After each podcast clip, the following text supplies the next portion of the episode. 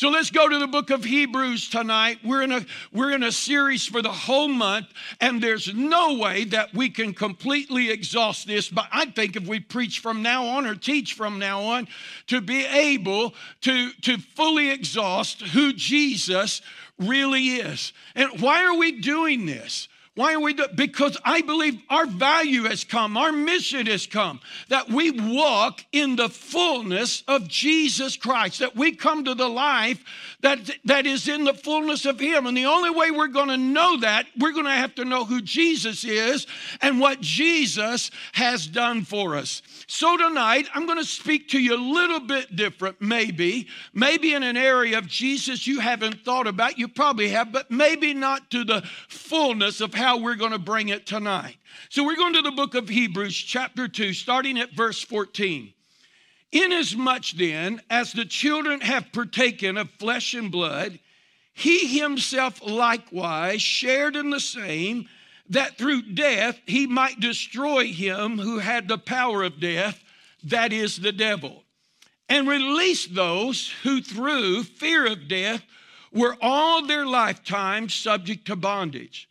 For indeed, he does not give aid to angels, but he does give aid to the seed of Abraham. Therefore, in all things, he had made him, he, he had to be made like his brethren, that he might be a merciful and faithful high priest in things pertaining to God to make propitiation for the sins of the people. For in for in that he himself has suffered being tempted, he is able to aid those who are tempted. I want to talk to you tonight on this uh, idea Jesus, the God man. Jesus, the God man. I believe it is so important that we understand that Jesus was fully God and yet fully man. But why would God give up the privileges or the de- his deity in a sense to become man? I believe I'm going to give you some reasons tonight that I believe it's important for us to know this through the passages of what I just brought to you. First of all, notice what he said here. He came to be made like his brethren, that through death he might destroy him who had the power of death that is the devil. He had to come, I want you to pay attention to this. He had to come as a man to die in order that he could be raised up as a man to live conquering death and totally defeat sin. You and I would never have eternal life had Jesus not come and died as a man and rose again as a man. I got news for you. When he come out of that grave, he was still a man. He went in a man, but he came out different. He was still in flesh. The Bible tells us in First John chapter 3 and verse 8 it says this For this purpose was the Son of God manifest to destroy the works of the evil one. I believe the word manifest there. I didn't take the time to really look it up or find bring you a great definition, but I believe he was talking about the idea that he became man so that he could destroy the works of the evil one. Jesus became a man, Jesus became flesh. It was the Bible said he was just like us. He was made in our fashion. He was made after our like uh, uh, he became after our likeness, just like you and I, with emotion, with feeling, with this thing, flesh and blood, with pain, with everything that you and I have, he had while he walked upon this earth for a span of 33 years. That's important to know that. I'm going to give you a lot of reasons tonight why you need to know that. But he came, notice he said, My whole purpose of doing that was to come and destroy the spirit of death or the devil that was holding death, who had us in the grips of it our whole life. That's why the scripture says in the book of Hebrews, I think it's around chapter 9 somewhere, that says this. You ever thought about this? It is appointed unto man once to die. The appointment for death wasn't for each of us. You and I were never intended to die, we were intended to live forever. That's why God speaks to Adam when he creates him and he tells him, He said, I give you all of this, but don't touch that because the moment you do, you're going to die. But it wasn't appointed for you to die. That's the result of sin. That's the result of what the enemy will do to you. So there was only one appointment. Remember, we read the Bible, we read the Bible from stories, and sometimes we need to look the Bible as a whole. And the Bible said that Jesus died before the foundation of the earth was ever laid. So if he was if he died before the foundation of the earth was ever laid and God had set that in motion, then God had already knew in his foreknowledge and the wisdom that he is and the knowledge that he is that man was going to fail him. So God said, "Okay, I'm going to give one appointment to death to deal with it all." After this, the judgment. Now, wait a minute. We think about that judgment. We're going to die. We're going to go stand before Him. Uh, may I t- have a, another look at that? That maybe the whole idea of that judgment isn't you and I standing before the Father, but the judgment now that has come upon sin and upon Satan, that you and I have the jurisdiction, we have the right to stand up and say, hey, Jesus has taken care of that. So we become, we have to stand in a righteous place to be able to make a righteous judgment and to know what Jesus did, lest the fact. Me and Pastor, we're bouncing things off each other, and I, I was going to have him teach some of this, and I'm stepping into your territory of what I asked you to do. And, and I said, This is what I said. I, I want to know what you're doing because I don't want to step on you. Or I don't want to do it over if you're doing it. Now he's going to have to find something fresh because I'm already in it. I'm already into it. But it was appointed unto man once to die. Now keep in mind, the only one that had the appointment to die was Jesus. You and I were never called to die, we're called to live. And sometimes, well, Pastor, what does it mean then when the Bible said, I've got to take up my cross and follow Him? He's talking about us surrendering our will, our dying to our own flesh, our own emotions, but living unto God.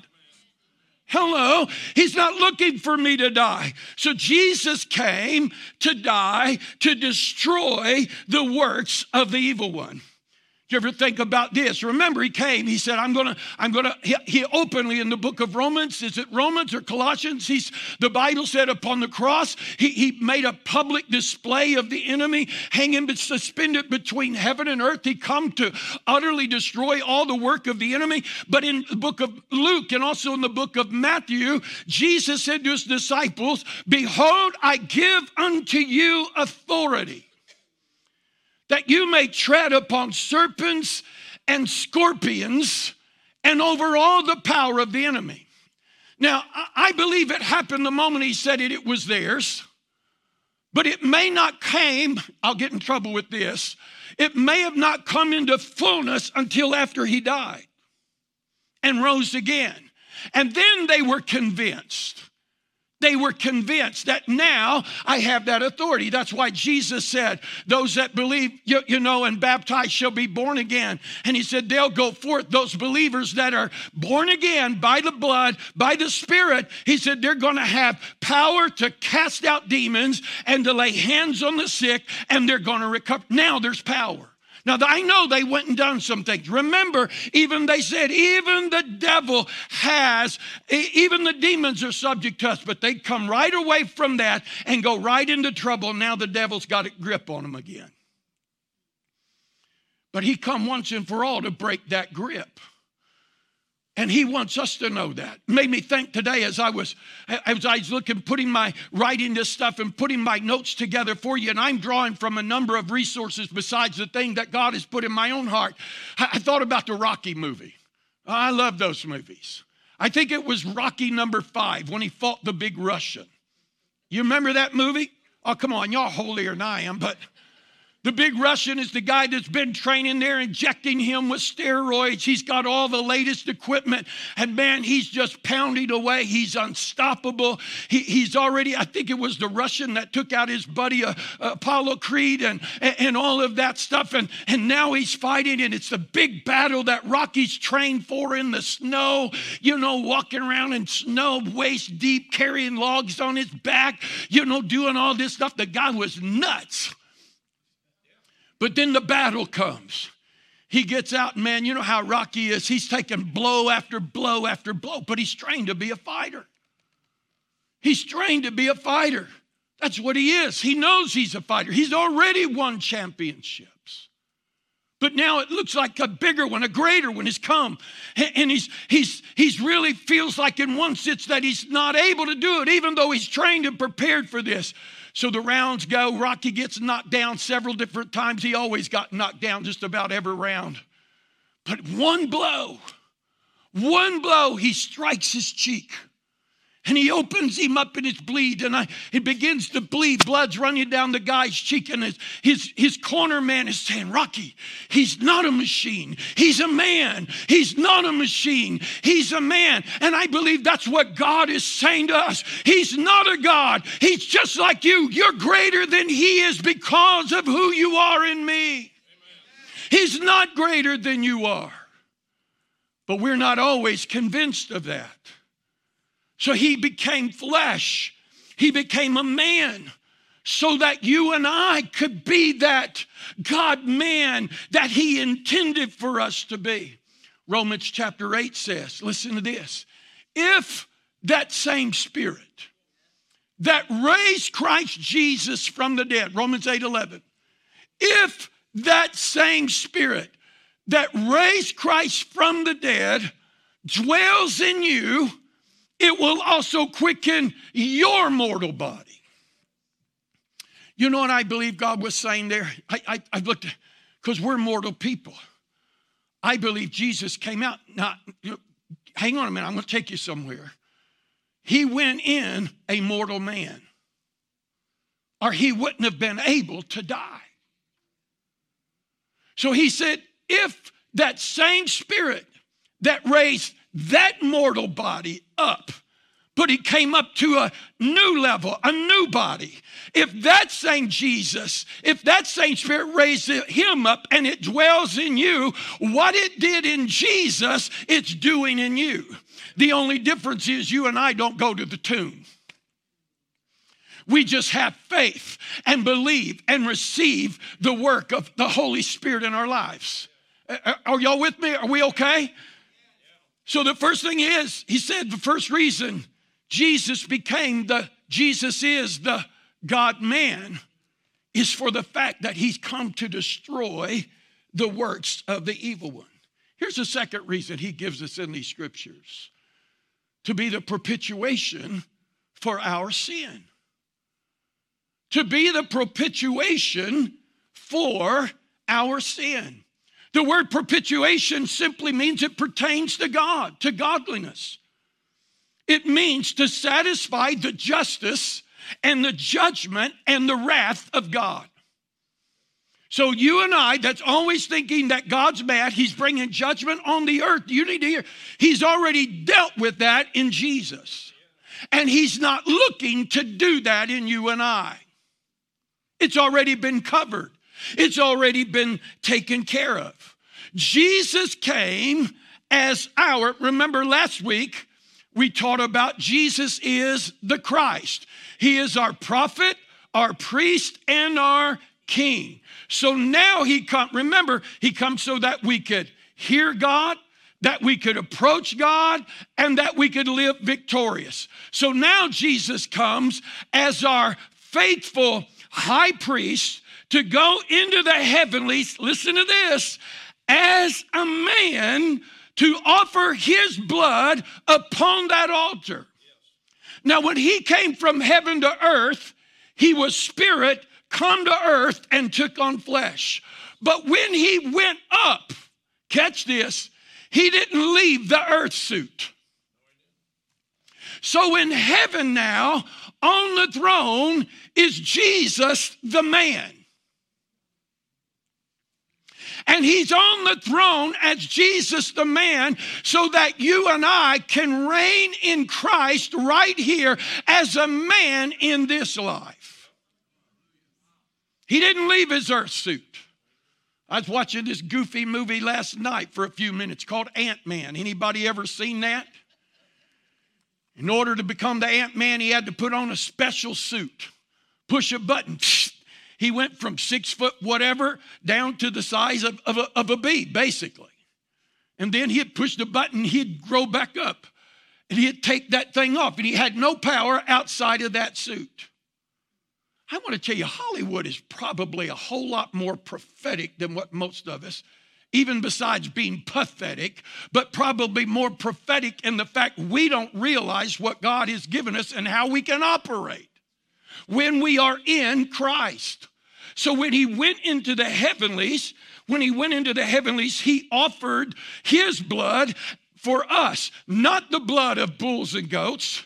Do you ever think about this? Maybe I might get in trouble here when he come out of the tomb you remember that on easter sunday mary and those went to the tomb and they find jesus and the first thing that jesus said is don't touch me for i have not yet ascended to my father but he doesn't ascend immediately eight days later we find him appearing to his disciples and when he appears to his disciples he's, he just walks through the wall and appears to them and the disciples there messed up, and Peter said, I'm not going to believe except I can touch. You remember that? Is, am I not right? Correct me if I'm wrong. Unless I can touch those nail pierced hands and, and I can touch that riven side. So Jesus walks up to, okay, Pete. Why was it here he couldn't touch him? Because part of that was the purifying, it was part of the work of the priesthood being purified and set so that now when he ascends so on the before pentecost when he ascended at the mount of olivet the scripture says that as he was going up they said the angel spoke and said this same jesus whom you see going shall come again in like manner. He's not going to come back and pick up another earth suit He's already in it that's been purified, sanctified, set apart so that you and I now can reign in Him. See, we don't talk a lot about, about that, but you and I need, if we're going to walk in fullness, we're going to have to understand well, why can I walk? How can I walk? Why can I walk in the fullness of the Lord? Let me give you the third reason. Give you the third reason that he became flesh to bring us to glory. Now I'm going to show you something. Go Hebrews chapter 2 again. Let's look at verse 9. But we see Jesus,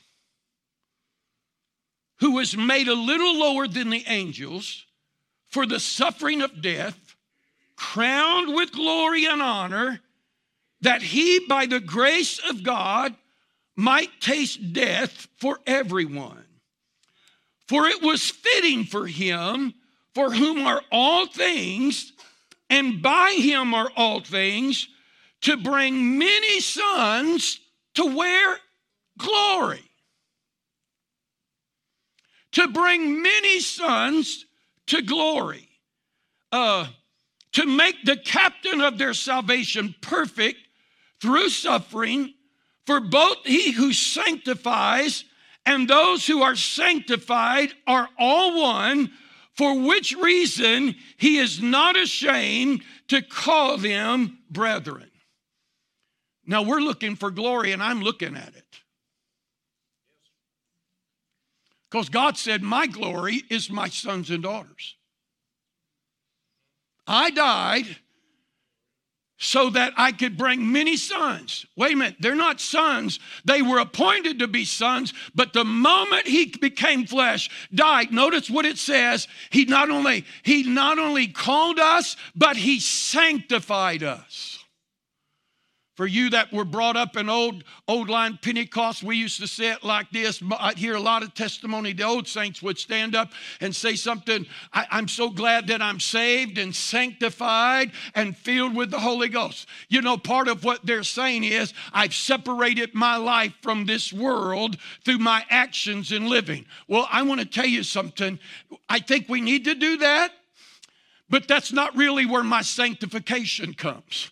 My sanctification came by what Jesus did at Calvary and through his own flesh for us.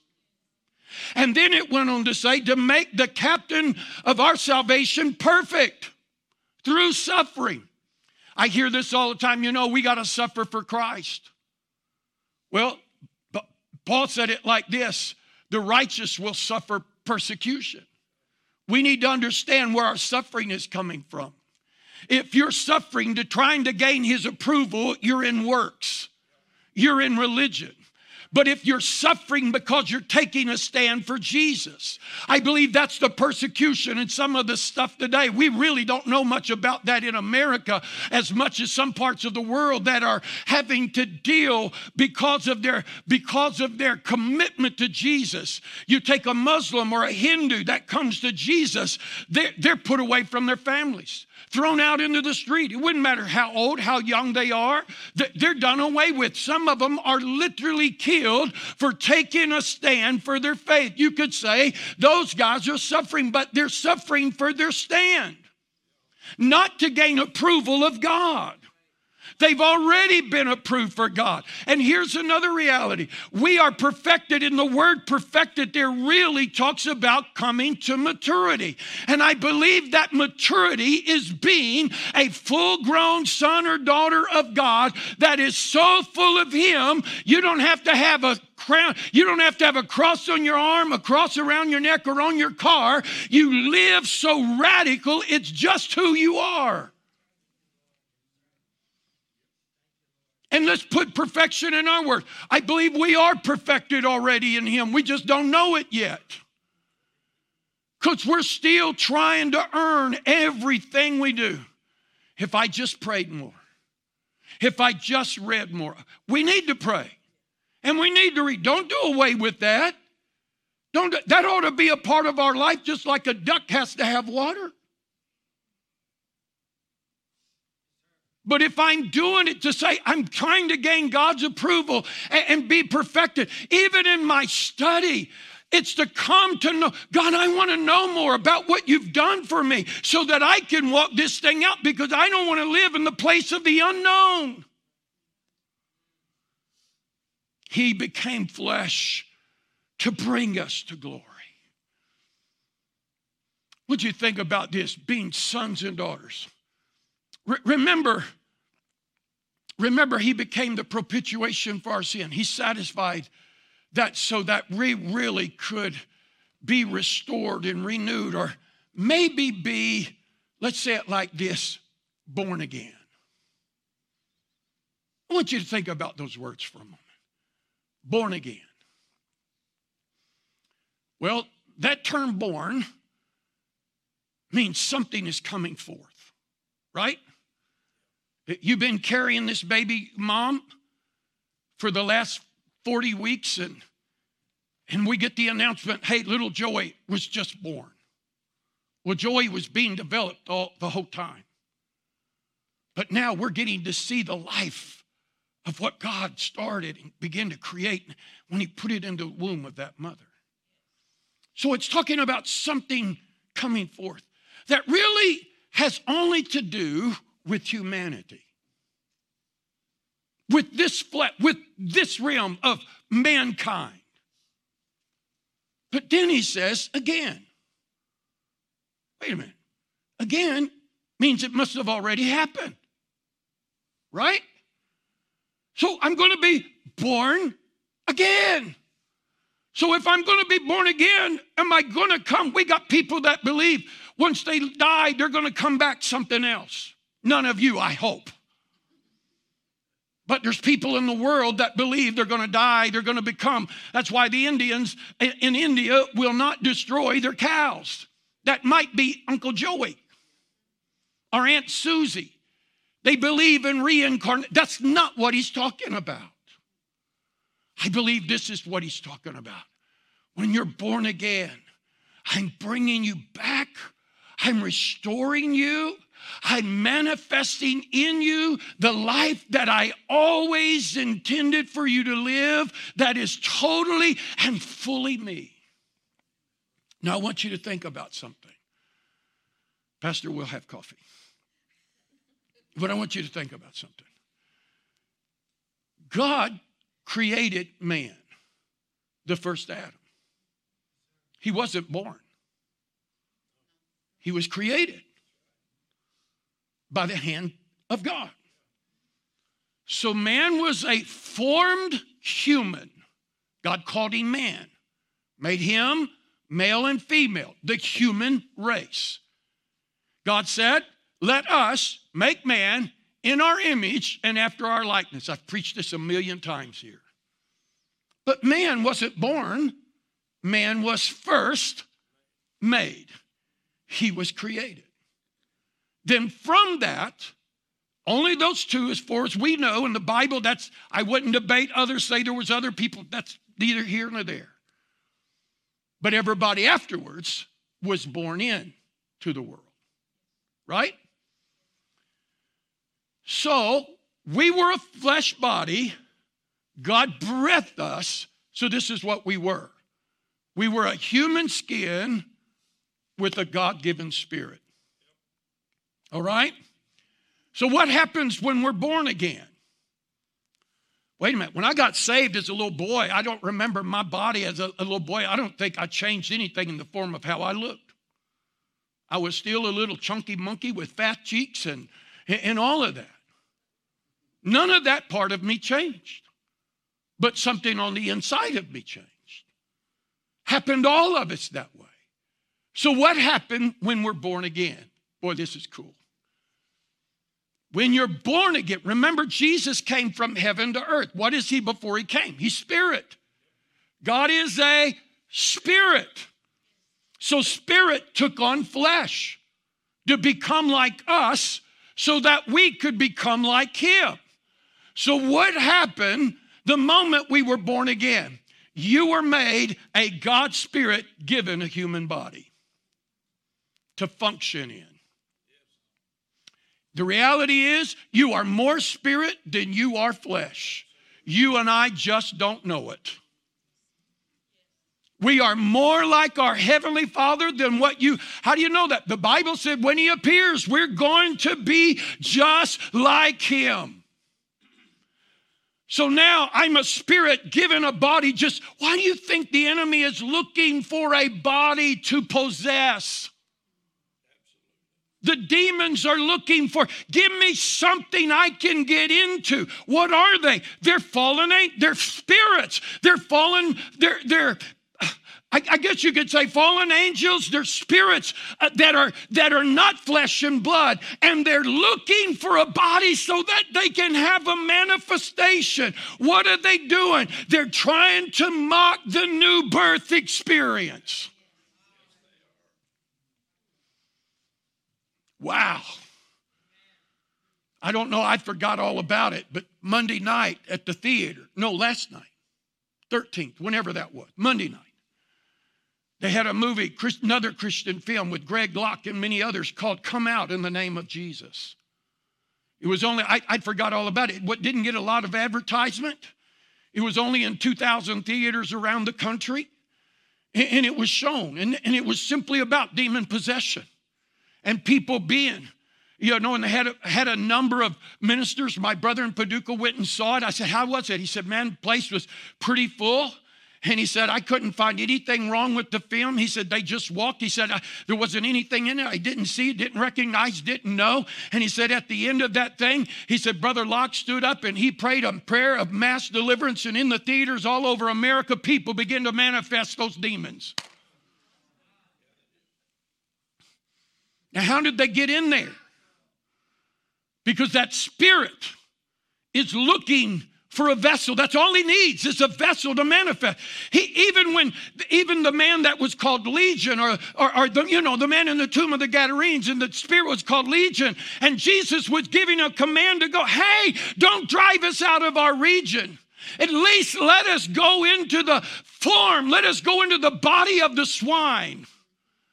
See, they would rather be in the body of the pigs than to not have a place because they can't work without it. And this is what God said until you recognize that you are a spirit, I'm only giving you, I'm rebirthing you, reforming you, I've recreated you. If any man is in Christ, he is what? A new creation. Old things are passed away. Everything becomes new. Now we don't think after the flesh, we think after the spirit. So he came. He came so that we could be the sons and daughters that are functioning just like him. But our problem is, God said, My people are destroyed for a lack of knowledge because we've become more religious than we have godly. Hello. Religion has captivated, I, I promise you. I, I'm not trying to judge anyone. I've got it. You can't be in church all your life and not have a measure of religion. Every one of us have some measure of it that we constantly have to keep pushing aside and pushing down. That we can be that spirit person that God intended us to be. Thought about a verse as I was driving home. Man, this time just doesn't work good here. Y'all speeding those clocks up back there. You ever hear the verse? I know you have. You shall know the truth, and the truth will set you free. Now, if I remember where that verse is, it's in the book of John. And it's in the same chapter, I believe, that Jesus is speaking to these Pharisees and he's speaking to all these people, and he said, You are of your father, the devil. And he is nothing but a liar. And you're deceived by him. He said, You're of your father. You're acting like him. But then Jesus speaks those words You shall know the truth, and the truth will make you free. So I want to ask you a question for you to think about over the next week. What is he saying? What does it mean to be free? See, we got an idea because of religion, our Pentecostalism, where most of us, I shouldn't say everybody, but us, free is, is when I, man, Pastor, we were free in the Holy Ghost this morning. What did we measure that by? Because people were dancing, people come to the altar, somebody ran around the church, somebody got up and had a message in tongues, somebody, oh, we're free. That's how we've acknowledged freedom. Is that what he was talking about? I don't think so. It might have a part in it, but I don't think that was the full measure. I, am still trying to decide, God, what were you really saying? I shall know the truth, and the truth will make me free. I, I, I really believe just something in my heart. I'm going to pose this to you. You can think about it. Maybe you'll come up with a better definition, but I believe this is for me to be all that God designed, intended me to be without limitations or exceptions. Believe it or not, a lot of us are godly people, but we live with exceptions. Or we live with limitations. True freedom isn't me doing whatever I want to do. That will get you in trouble quick. But that's what we made it. Religion said this is what freedom is. So we got people, man, that's a free church. Because they got loud? Because they, they're, they're exuberant in their worship. I'm not trying to change your mind on it. I'm just trying to pose us what God, why He became and what He did for us to make us like Him. So that everywhere, this isn't just something that happens on a Sunday morning and a Wednesday. This is a life that we live. Every day of the week, whether I'm here, whether I'm with my family, whether I'm with my friends, whether I'm on the job, the market, wherever I would be, people see Jesus in us.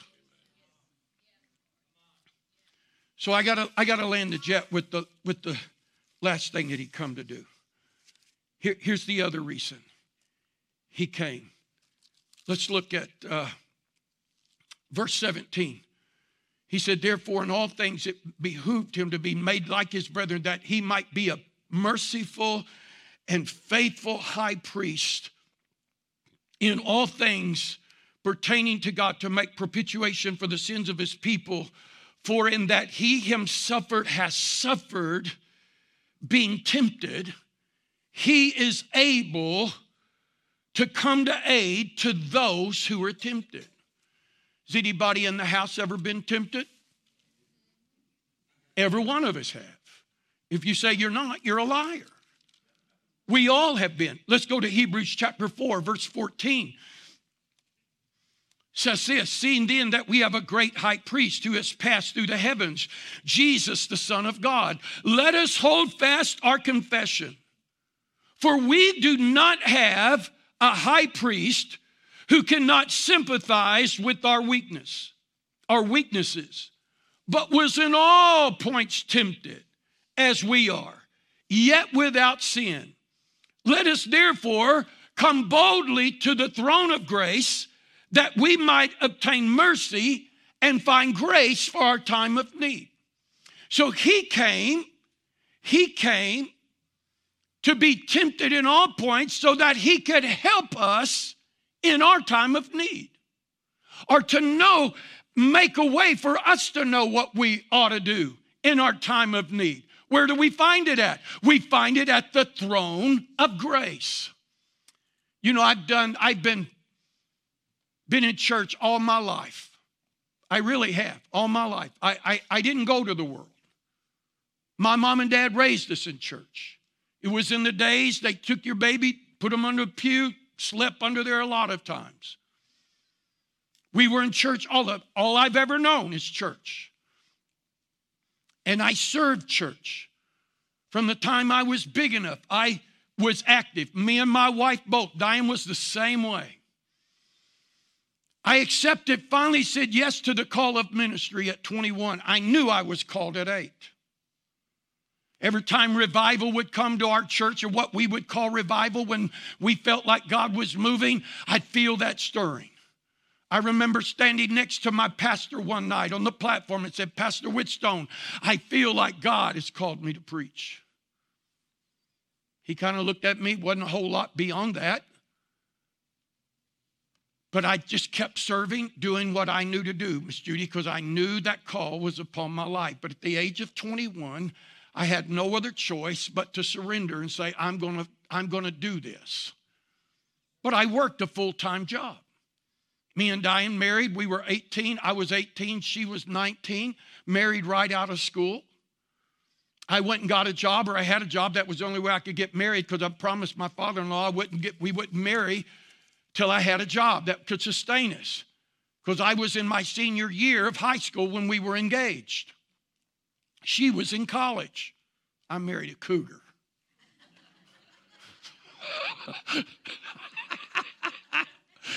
By the way, for y'all that don't know where she's at, she's doing a Spanish course that she's wanted to do for years.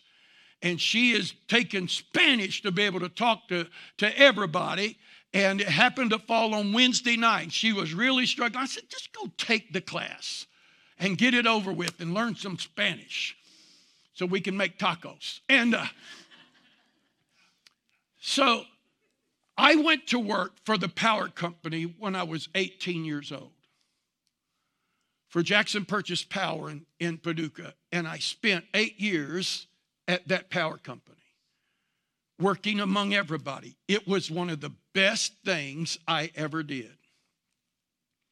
Really, for me as a minister.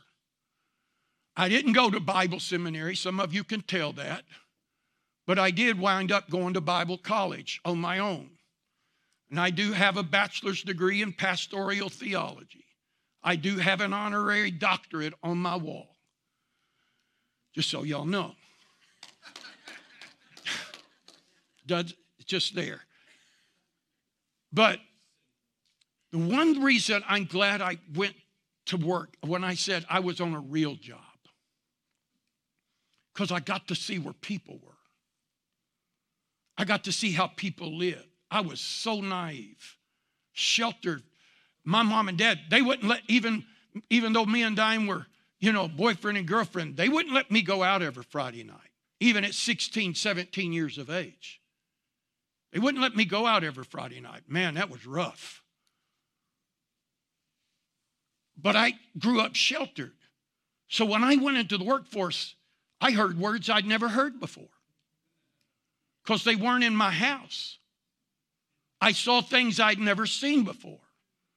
When me and Diane got married, every one of them claimed to be with her. Every one of them. And when she got pregnant with Stacy, every one of them said it was theirs. Oh, I mean it was I mean it was some wicked stuff. Y'all know, y'all are out there every day.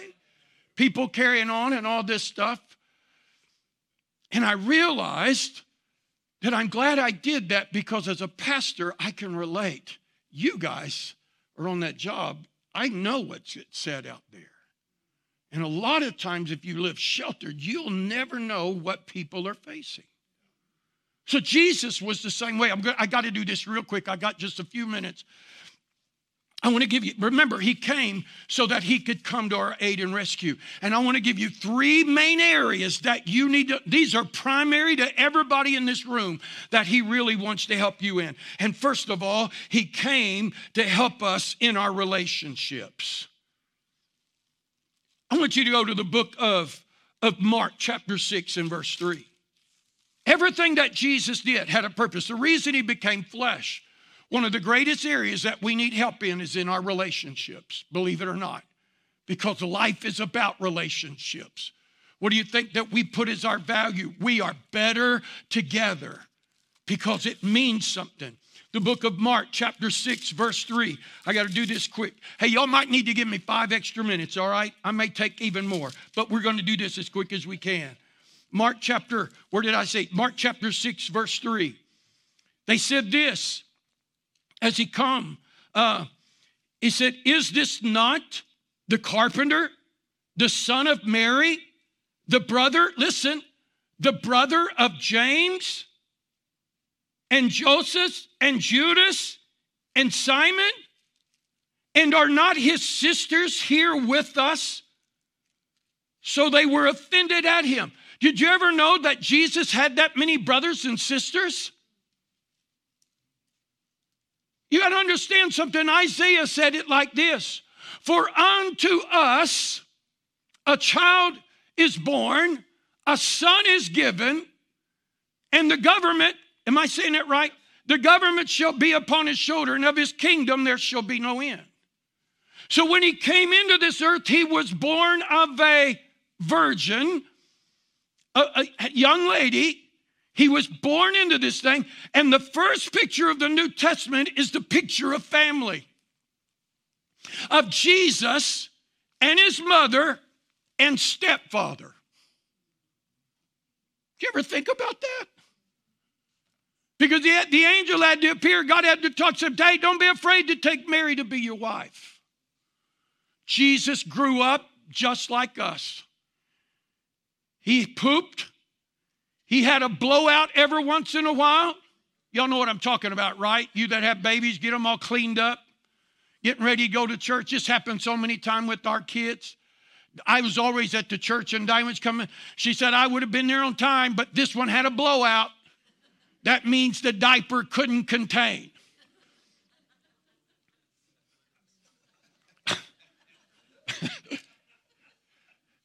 Jesus went through the same stuff. He was born of a woman. He grew up a toddler. He grew teeth. He had to learn to talk. He had to learn to walk. He had to be cared for. Mary had to nurture him. Father had to direct him. Our stepfather, Joseph, had to direct him. His whole life was that way. And then he grows up with these, he has these brothers and sisters. And if they're anything like your family and my family, man, sometimes it was good, sometimes it was bad. They probably didn't have homes the size of us, so they were all sleeping in the possibly the same room. And this brother rode over on him, or he would take all the blanket from Jesus. He dealt with family issues, relational issues, just like you and I. He had sons and daughters. He also understood what it was to be married. Do you ever think about that? Because I'm looking at his bride. The Bible talks about the lamb and his wife. So he knew what it was. He understood that relationship. He understood betrayal, the unfaithfulness. I don't want to say that, but I know it's happened in this room. No doubt that there's people here that your spouse was unfaithful. Jesus understands that because his bride became unfaithful. His chosen didn't honor him properly. He knew all of these things about relationships so that he could come to our aid and to our rescue. Matter of fact, uh, he knew what children, knew all of this about children. He doesn't understand raising children. Wait a minute. If he was the oldest, I promise you, he understood raising children. Because usually it was the family helping and serving.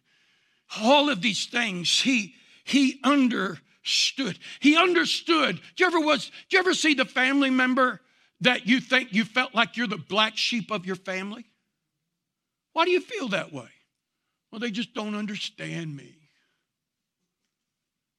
You talk about somebody misunderstood Jesus because he couldn't do, he didn't act like everybody else. At 12 years old, he wasn't playing ball in the neighborhood soccer tournament or the neighborhood football game. Where was he? He was sitting among the scholars. He's learning. He's a bookworm. He, he's wanting to know. And his family's looking at him. How many times did the scripture say, Mary, she's looking, man, the word said she pondered these things in her heart even though she knew who he was. So he knows what you're going through, what you're facing, the difficulty of it, so that in our time of need, he knows how to come to our rescue when we when we have at odds, when we've been when we've been betrayed and when we've been lied upon, when we've had all of these things happen. He said, I know, so that I could come to your aid so that now you could come. Basically, this is what he said you come to the throne of grace and find what you need because it's there. I'm going to give you wisdom to go back and live this thing out. Here's the second area because time won't let me belabor this too much. Here's the second area. He understood what it was to work. Boy, you don't think that one's not important, especially in our day? Because work has always been a part of humanity. Adam was first given a garden, he was given seed, and he said, Now go fill the earth. He was going to have to work. W O R K. We're not exempt from work, but it's the right work not working to be holy, it's working to provide and to bring forth. Let me say it like this working to follow the principle of heaven to bring forth the desire of God that He always intended for me to have. You have to understand, He was known as the carpenter's son. So, no doubt, Jesus had blisters and calluses on his hands. I don't think he called the neighborhood carpenter, hey, y'all need to come fix. No doubt he done a lot of father's business because they kept identifying, oh, you're Joseph's son. You're the carpenter's son. And he didn't have a he didn't have a bag full of battery power tools. He probably had to go chop the wood. He probably had, I don't know what they would use for a saw, but they no doubt had to make something where they could cut things. No doubt work for them wasn't easy. It was difficult in that day. Jesus understood what work was. He understood business. Because basically, we're talking about commerce of what brings forth and produces in our life, which is needed in every one of us. When at 12 years old, remember it's feast time, they've come in for the feast to offer sacrifice. Mom and mom and stepdad leave. Oh, I should have touched that stepdad thing while ago. And I think I will right here just for a minute. You know, some of you don't know who your parents are. You may have grown up in a stepdad. Jesus, I understand it. I had a stepfather. I knew, I knew he talked to me sometimes a little bit different, but he said he was still in my life. He understands that. He understands where you are in everything. Now back to work. 12 years of age, they go and they leave to go back home. They're a day's journey out. And Mary said, Hey, is Jesus around? I thought he was with you. No, I thought you said you were getting him. He's not even anywhere in the caravan. Now they got to turn around a day's journey and go back. Now they find Jesus sitting among the scholars and lawyers, and mom's a little bit ticked. I believe she probably walked in that room, grabbed, young man, what are you doing? She probably didn't call him Jesus Christ. My mama, when she would say, Zachary Bruce, you knew it was bad. But I guarantee you, she called him Jesus, grabbed him by that ear, and said, Young man, you are coming with me. She's ticked. And Jesus looked and said, Hey, don't you know I must be about my father's what? Business. He was not only doing heavenly business, he no doubt was running the carpenter shop business. He understood the work ethic. He understood everything that gets involved in bringing the commerce and the blessing and all of that into our into our lives.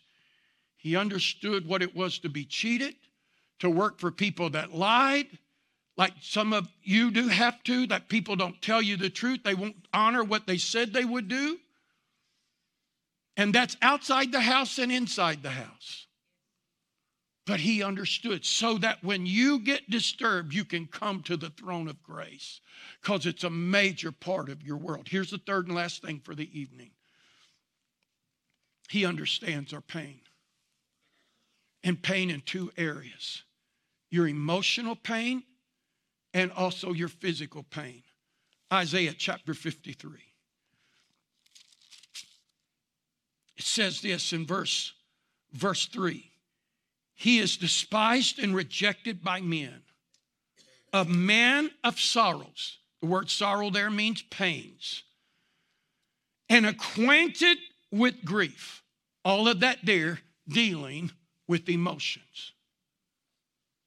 He's a man despised. He's a man rejected. Man, how many of us in this room feel that? I feel like I'm rejected everywhere. They just don't understand me. People reject me. And we don't even realize how, how emotional those things make us feel. It's really an attack upon our emotions.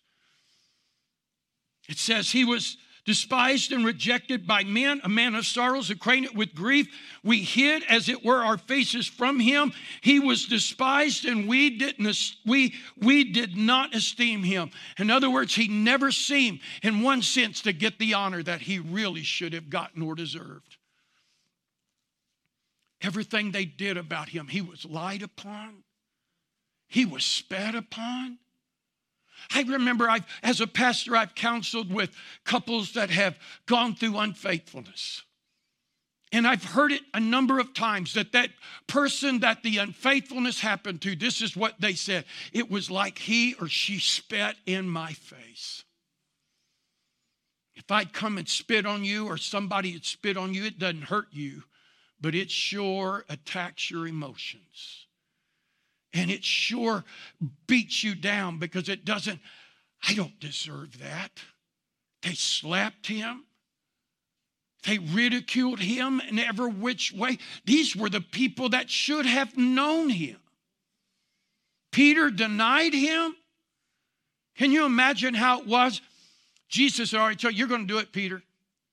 And Peter's a following him afar off. They take in Jesus to the courtroom. He's looking out the window. Peter's down by the fire. And the moment the cock crows, Jesus turns and look, and I believe him and Peter's eyes come like this. Peter walks away sorrowful. But Jesus knew what it was to be rejected, denied in every area, lied upon, misused, abused. See, some of you lived a life of abuse. I'm sorry that happened to you. I can't imagine why men do that to people. And I'm so sorry that you were abused and misused. But they did that to Jesus. They did that to Jesus so that he could come. Jesus allowed that to happen so that he could come to your rescue. When you come to God, I don't, I feel like I'm a worm.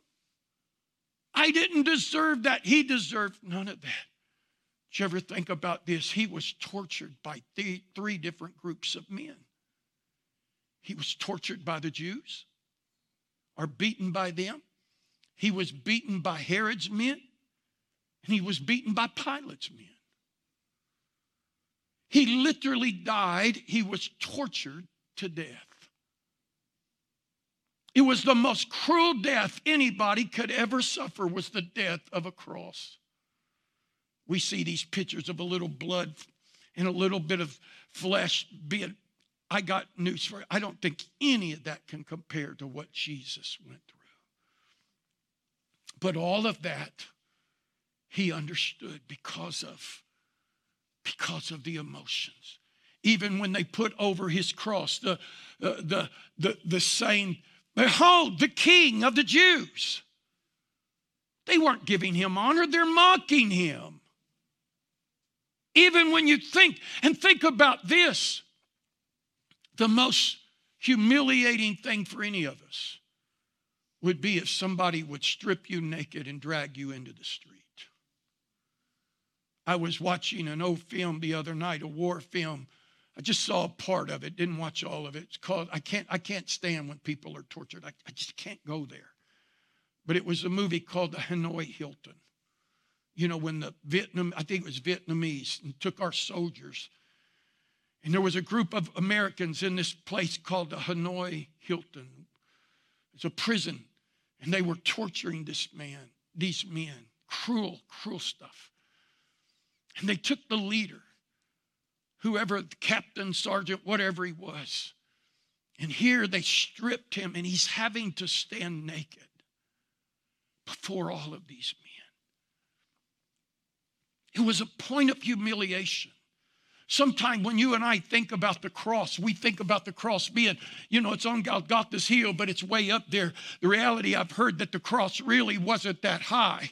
It was about eye view so that anybody that would walk by him when Jesus was stripped, even though he had nothing on but a loincloth, it was still, he was considered to be naked, that they were totally shaming him. That's why he said in the book of Hebrews, I think it is, for the joy that was set before him endured the shame or took the shame and, and the suffering thereof. For the joy that was set, he was willing to endure that. He knows. He knows what you've gone through, your pain, emotional. But he said, I've made a way that you can come boldly. You don't have to fear that I'm going to reject you that you can go come boldly to the throne of grace. And there, when you come boldly to the throne of grace, you ought to expect that you have healing of whatever you need. You have an answer, whether it be emotional or physical. And I'm done with this last verse. He was wounded for our transgressions, bruised for our iniquity, and the chastisement of our peace is upon him. And with his stripes, we are healed. It's done. He's not taking more stripes. I'm coming to Him and receiving that healing. That's why we're pressing in. I want to know what Jesus did. If I'm going to pursue anything, we ought to be pursuing Jesus, knowing what Jesus has done for us. Jesus is the God man so that you and I can reign as God men and women with him.